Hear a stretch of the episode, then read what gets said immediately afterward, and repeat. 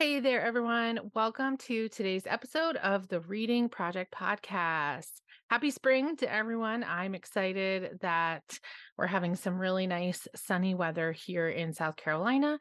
And I hope wherever you're listening, it's starting to warm up and feel like spring as well, too. Today, I have a special guest interview for you. I have a colleague, Lisa Parnello, coming to chat with me today a little bit more about dyslexia and how we can support and help our children and families as they're going through this journey of learning about dyslexia and how it impacts them. Lisa Parnello is a dyslexia expert with over 15 years of experience, including public school, private schools, and a primary focus on students with learning differences such as dyslexia and dysgraphia. She started her career teaching general education students and discovered her heart was set on helping the children who struggled the most. So she earned her master's of education in special education and has since dedicated her life to helping the most struggling learners. She's a certified Wilson dyslexia therapist and a Wilson credential trainer. Lisa served as the lower school director of Sand Hill School in Palo Alto before expanding Parnello Education Services. So I'm really excited to have her here with us today. And I think it's going to be a great episode with lots of amazing information as we talk a little bit more about tips for listeners on what to do when their kiddo has been diagnosed with dyslexia, how to talk to your friends and family about dyslexia, and what to expect as you're working with your kiddo at home. All right, everyone, let's get into it. Let's go. Welcome to the Reading Project podcast, hosted by yours truly, Ashley DiMercurio from Your Reading Tutor LLC. I am a private reading tutor, podcaster, virtual summit host, and business mentor. I'm also a wife and a homeschooling mama to my two kiddos. My mission is to help families, caregivers, and educators build stronger and more confident readers one episode at a time. I want you to know that you don't have to be a teacher to help your struggling reader. Over the last few years, I have helped dozens of families and students, including my own son, move from being reluctant to confident readers. And I'm here to show you that you can too. Thank you so much for being here and listening to the podcast. I'd love to know you're out there. So take a screenshot of the episode you're listening to and share it on Instagram. Tag me at Your Reading Tutor. Okay, let's do it. All right. Hello and welcome, Lisa. Thank you so much for joining us today. Hi there. Thanks for having me. I'm excited to be here. So, why don't you tell us a little bit more about your background and your experience in education, sort of your path to today? I've been an educator for over 15 years. I started out in gen ed and I realized that the extra special kids were actually my favorite. Hmm. so I switched to special education and got a second credential so that I can help the kids who need the most support. And most recently, I was a division director for a school for dyslexia. But as I moved up the ranks, I was working less and less with kids. And so I had my private practice on the side doing one on one dyslexia therapy. And last year, I switched to doing that full time because I just missed working with the kids. I went into teaching to teach kids, not to be people's manager. So it's so great to work one on one with kids with dyslexia and watch them be successful. Yeah. And then I also train teachers to help kids with dyslexia too. So that's the other thing that I'm really passionate about is not just me helping kids, but helping other teachers help kids with dyslexia too. Fantastic. Can you give our listeners some tips on what they should do after they have learned that their child has dyslexia? One of the biggest things is to learn everything you can about it and then share it with your child's teachers because most teaching programs don't actually teach about dyslexia mm-hmm. and they mm. don't actually teach about the methods that really work to help kids with dyslexia. So it's not for the teachers not wanting to, they, they just didn't know. No one ever showed them. Mm-hmm. And so one of those things where parents can really be helpful is to advocate for their child's needs and really say, hey, my child has dyslexia. They need really explicit reading instruction. They can't just do leveled readers and predictable books where they guess the words. They need to be shown exactly how do the words work. Mm-hmm. And we also want to make sure we encourage uh, the child as much as you can and to know that they learn differently. And, but that doesn't mean they can't learn. And they just have to do it a different way and that they're still super smart because most kids with dyslexia are average or above average in intelligence. Mm-hmm. So it's one of those things where they feel dumb. So we, it's all about helping them feel their power and their strength because wherever there's a weakness in your brain, there's also an opposite strength. And so yeah. a lot of times kids with dyslexia have those opposite strengths, whether it's sports or music or, mm-hmm. you know, mm-hmm. thinking out of the box or things like that. So helping the kid with dyslexia see that they have some awesome strengths too, because sometimes they get lost in all the things they can't do and they don't notice what they can do. Yeah, that's a great tip. Really good advice. I love that. I think that happens a lot with kids eh, who are struggling with or without dyslexia, kids who are struggling with reading, just really focusing on because it, I think because it is so in, you know, it's such a big part of what we do in school. Everything we do, we have to read in some way. So, Yes. you know, if they're struggling with reading, then it can It affects really, everything. yeah, Even the subjects they're good at, like math. If there's a word problem, then suddenly their math is also hard too. right, exactly. Yes. So, do you have any tips for parents on how to talk to their friends and family, people in their peer circle, you know, about dyslexia and about the dyslexia diagnosis? I think the first thing is it's just important to talk about it because there's such a stigma around dyslexia and people don't realize how prevalent it is. Mhm. So, in my everyday life, most people don't talk about their dyslexia, but as soon as I mention what my job is, they're like, "Oh, I have dyslexia." Or they'll say like, "Oh, my daughter or my cousin or somebody." Mhm. And so it's far more prevalent than people realize. It's actually up to 1 in 5, uh, but it happens on a continuum. So some people are just bad spellers and other people are really really terrible readers. It happens on a big spectrum. Mhm. And so the biggest thing is just to actually start the conversation and the other thing is to also let it let people know the other things it affects because each kid is affected differently. And Mhm. so some kids are like, "Yep, I'm dyslexic, you know, that's just the way life is. I'll just learn differently and it's fine." And other kids are really embarrassed about it. So if the parent can talk to people and let them know where their child stands in that universe, how accepting are they of it yet? Are they, you know, proud of it and being able to share it or are they really nervous and don't want to talk about it because we don't want to put kids on the spot if it makes them feel worse about themselves Right. but then also point out the strengths and let the other people know they're like yeah they're struggling with reading but they're also really awesome at and Mhm. making sure that we always pair with that strengths based approach to it and Mhm. then also realizing it affects far more than reading dyslexia is a language based disability and so sometimes it's you ask a question, they don't answer you right away. Or sometimes you ask a question, they're like, um, whatchamacallit. So it's a since it's a language-based disability, oftentimes kids will struggle to find the right words when answering a question. So sometimes giving a structured answer of like, is it this or that? Where then you're giving them the words to use, like, are you hungry or are you thirsty? Instead of what do you want?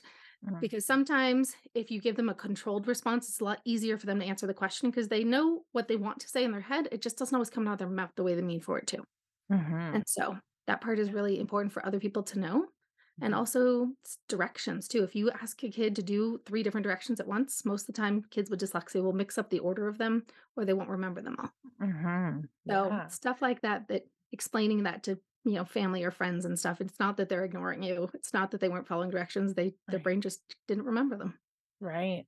Yes, that's a great tip. I love the idea of using like the this or that, even just in like regular communication with my own children. Like, oh, that's probably would be helpful with my daughter, who sometimes is like, can't, you know, she's got her thoughts all jumbled up. And I'm like, okay, you know, yes the drink or the snack. That's a good idea. It really Uh, helps because then they can communicate better and they don't get so frustrated. They're like, "Oh, why don't you know what I mean?" And yes, yes, so exactly. really helps. So, what do you think parents should expect when they're working with their own dyslexic children at home? Like, how can they help them at home? I think the biggest thing is if they have a reading task to help them break up the words into pieces, mm. because a lot of times they'll look at those big words and get scared of them and then just start guessing. And a lot of times those guesses are not quite accurate. So mm-hmm. showing them how to break it down into smaller pieces so that they don't get so overwhelmed. And mm-hmm. then the really big thing is to use accommodations to make life easier. We live in a fantastic world of technology where there's apps and resources in all sorts of different ways that Mhm. you can use. And so, if the assignment is to understand the story and do a report on it, then maybe listening to it as an audiobook instead. Because if your point isn't to learn how to read in that moment for that task, then why make them go through any of that extra effort if they don't need to? And to do speech to text, if the point is to get communicate their ideas across, not to practice their spelling, then using accommodations in that way. And so remembering like what is the purpose of the task you're doing? Is it to learn to read? In which case, yes, make them read. But if the purpose is to understand about a new topic and a new concept, then just listening to it. There's actually no difference in your brain whether you listen to it or if you read it yourself. Your Mhm. brain processes it the same way. And in fact, sometimes even better for kids with dyslexia if they can listen to it. Yeah, I think that's a, a- just a great way to think about learning in general. That, you know, really focus on what is the goal of that specific task and then make it work for your kiddo's learning style. You know, if, like you said, if the goal is to listen, to understand this story and be able to respond to it, then the focus of that lesson is not to learn how to read. They shouldn't have to do it one certain way, right? We can, I think that's one of the things that I feel spoiled by being a homeschooler is that, you know, we get to have a lot of choice in the way Michael learns and the way my son and daughter learn. And if it doesn't seem like, okay, the point is to learn this information, but he could do that through some other way than reading this textbook, you know, we have that choice. So, Exactly. And in the world of technology, there's so many more resources available now than there was even 10 years ago. And so yeah. it's a lovely time to grow up being a dyslexic kid right now. Actually, there's so many tools that you're easy in your hand and, you know, fit in your pocket. Yes, exactly. So I'm going to throw in a question that I didn't ask you in advance. So feel free to Oh, say you can come back to it. But you mentioned at the beginning when you were introducing yourself that you do dyslexia therapy. And I have a question. I was wondering if what does dyslexia therapy like somebody who's listening to our podcast, they might not know what exactly that means, that term dyslexia therapy. How is that different than like tutoring? All right, that is a great question, Ashley. So, dyslexia therapy is definitely one of those things that sometimes people don't know what it is. So, I'd be happy to explain. It is all about teaching the kids how to read in a different way that is a lot more structured. So, it's called structured literacy. And it's very explicit phonics instruction on how do words work, how does our language work. It all goes into the morphology, which is, you know, the meaning of words. And so, like, if I know that rupt means to break, uh, then I therefore know more words like interrupt or erupt and all these other things. And I can start to build vocabulary development too. Because kids with dyslexia often are behind in vocabulary because we learn a lot of our vocabulary through reading.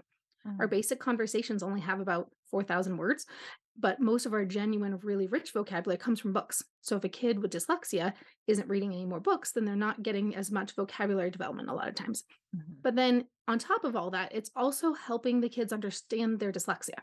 So a large part of what I do is also repair some emotional wounds in a way. Like I'm not, you know, Mhm. a psychologist kind of therapist, but it is still one of those things to help them see this is caused by your dyslexia. And then they're like, oh, that's why I have trouble with XYZ. Mhm. So it's really about teaching them how to advocate for themselves, teaching them how to say, I have dyslexia, so I need this Mhm. and teaching them how to accept it and how to know how it relates to the rest of their life Mhm. and how to develop strategies that make school and life a little easier.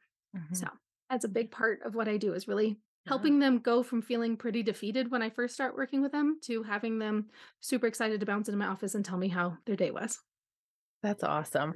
I love seeing that like mindset transformation in students and it's definitely a big part of what what I do when I'm working one on one with the students just like building that confidence back up, showing them that they can be a reader, they can learn how to do this. It's going to take time, but we're going to figure it out together kind of thing, you know, all of that. Exactly. It's so important and it's definitely one of the biggest things I hear from parents as far as like you know how was your experience with tutoring you know what what did you think about it oh just the confidence the confidence that my child got from working with a tutor so that's Exactly. really you know that's so important because it spills over into everything It really does. And then the other really big thing that's different from normal tutoring is I'm not usually helping them with their homework unless it's more of a generalizing skills that I've taught them in another way.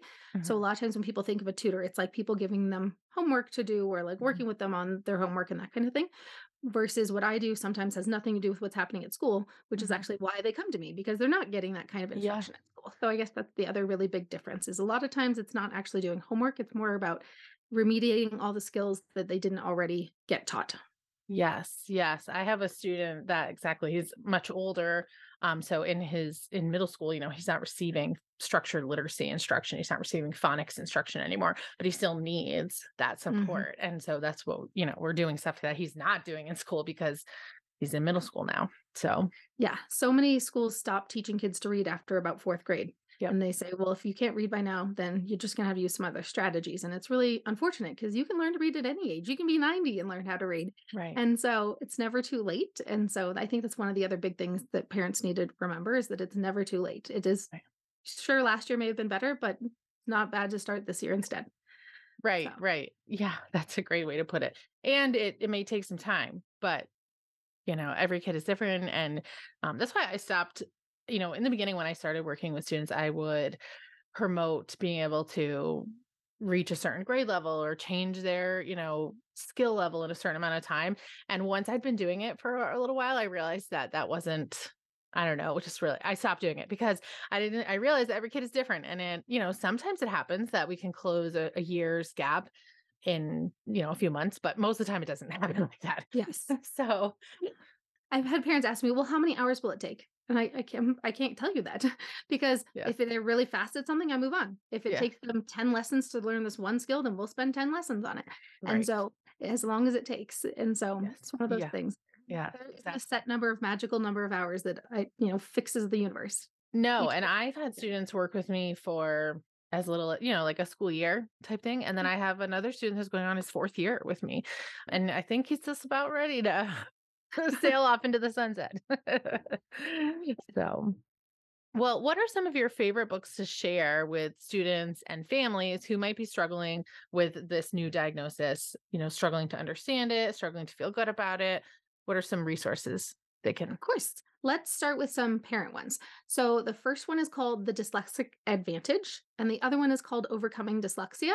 And so those two both go into the strengths as well as the challenges of dyslexia and how those two work together. Because wherever you have a strength, you also have a weakness. And so I like that both of those books talk about both the strengths and the struggles that come with dyslexia.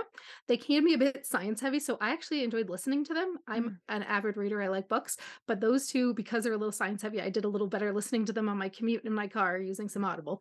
Um, Mhm. and because they're nonfiction books, you can kind of go out of order if you want to. So if there's something really interesting you like, especially the overcoming dyslexia one, it's Mhm. easy to skip around to different chapters that really interest you and the Mhm. questions you really feel like you need to know now.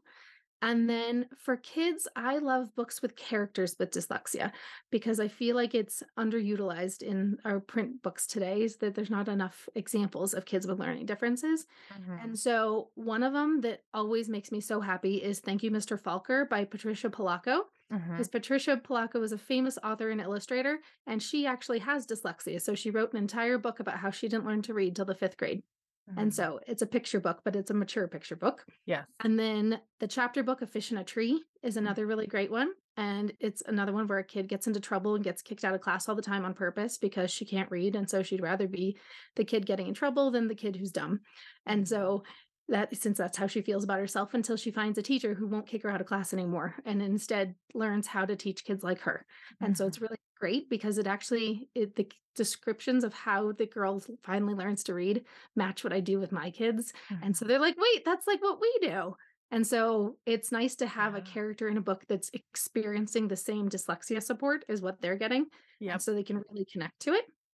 And then for the youngsters, for those really young kids who are like, you know, that first, second grader age, Mhm. there's two really great picture books that are a little more kid friendly for the little guys, which is Tom's Special Talent. And the other one is called It's Called Dyslexia. That's the Mhm. actual title. It's called Dyslexia.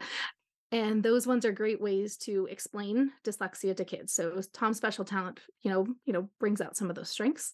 And then it's called Dyslexia explains. It's more of an explanatory picture book, but Mhm. done in a really kid friendly way. Fantastic. Those are great suggestions. We'll make sure to include links to all of those in the show notes so people can find them. I know I have overcoming dyslexia here, and I agree with you. It is like a textbook. And I, same thing. I was like, wow, this is like, it's, a, it's dense, you know? It is. So, but like you said, you can jump around to the different sections. So that was helpful. Exactly. It was funny being a teacher of dyslexia. It actually took me a really long time to get through it. And I thought it'd be something I would like whip through. It, it wasn't. It was very helpful and I learned Yeah. a ton. But it, Yeah. I it wasn't until I switched to an audiobook that I really made gains on that one. And Yeah, that's a good advantage. um, all right. Well, thank you so much for everything you've shared with us today. I think we've had some really great tips, and I want to make sure that people can follow you to find out more about what you're doing. And if they want to access any of your services or resources, where can people find you? Fantastic. And it's been so great chatting with you today, Ashley. So my website is parnelloeducation.com. And then you can also find my free podcast, Dyslexia Devoted, wherever you listen to podcasts. Because obviously, if you're listening to this one, you enjoy podcasts. Yes. so check that one out. And on my website, you can also find online courses that I've made for parents to better understand dyslexia. So that way, parents who are starting to realize their kid has dyslexia but don't know where to begin, I've got you know courses that help parents too. So Oh, that's fantastic. Can you tell us a little bit more about the courses you have available for families? Yeah. One of them is a little mini course called Dyslexia in Schools, which goes over the different options of ways to help kids with dyslexia in schools Mhm. and what the different choices are. And then the other one is Discovering Dyslexia. So it's a roadmap to that first year of after a dyslexia diagnosis. So, how to read the reports, how, what are the accommodations, how do they work, what are some you know, tips and tricks and like positives and negatives to accommodations because they're like, yeah, you get accommodations, but they don't realize there's actually some nuances that make it a little tricky Yeah. and different ways to get support too. So that way it's a, a nice little roadmap for parents who don't even know where to begin because the phrase I hear a lot is it's a lot to process. And so that's what I like to try to help parents with is to understand the going from it's a lot to process to okay, I get this, I know where to start now. Mhm. That's fantastic. Thank you so much. I really appreciate you joining us today, taking some time out of your busy schedule to share all of this with our listeners. Thank you so much and have a great rest of your day. All right, everyone. I hope you enjoyed the interview with Lisa today. I think she gave us a lot of great tips. I love how she touched on the, some of the things that you can do at home and with your kiddo if you have just gotten a dyslexia diagnosis, especially to learn yourself about the diagnosis and then share with others. Like, let's try and move beyond that stigma around the dyslexia diagnosis by starting the conversation and talking about it more more openly so learning sharing with family and teachers and also respecting your child's wishes and, and getting to know where they're at with their feelings and their understanding of their dyslexia diagnosis. Lisa gave us some great books to check out as books that we can read if you're a teacher listening, or if you have a child with dyslexia, or if you are wanting to give your child a book to read. I, I'm looking forward to reading A Fish in a Tree. I've heard about that one a few times. Feel like there might even be a movie about it, and I still haven't uh, read it yet. So I'm going to put that on my list for sure. Lisa has agreed to give the Reading Project podcast listeners 10% off her courses that she mentioned at the end of this episode. So we'll make sure to put that coupon code and the links down in the show notes if you are someone who has a new dyslexia diagnosis and you want to go check out one of her accommodations. All right, everyone, until next time, keep reading. Thank you all so much for listening. It truly means the world to me. If you love this podcast and have found it helpful and you want to help us reach more families, you could do one of two things or both. Just take a screenshot and text your three best friends or teacher friends, encouraging them to check out the podcast. Or take a moment and head on over to iTunes and leave us a five star review. I love reading the reviews and hearing what you're enjoying about the show and how the show is helping you at home. And I'd love to be able to give you a shout out on the show and share your review with everyone. So thanks again. Until next time, keep reading.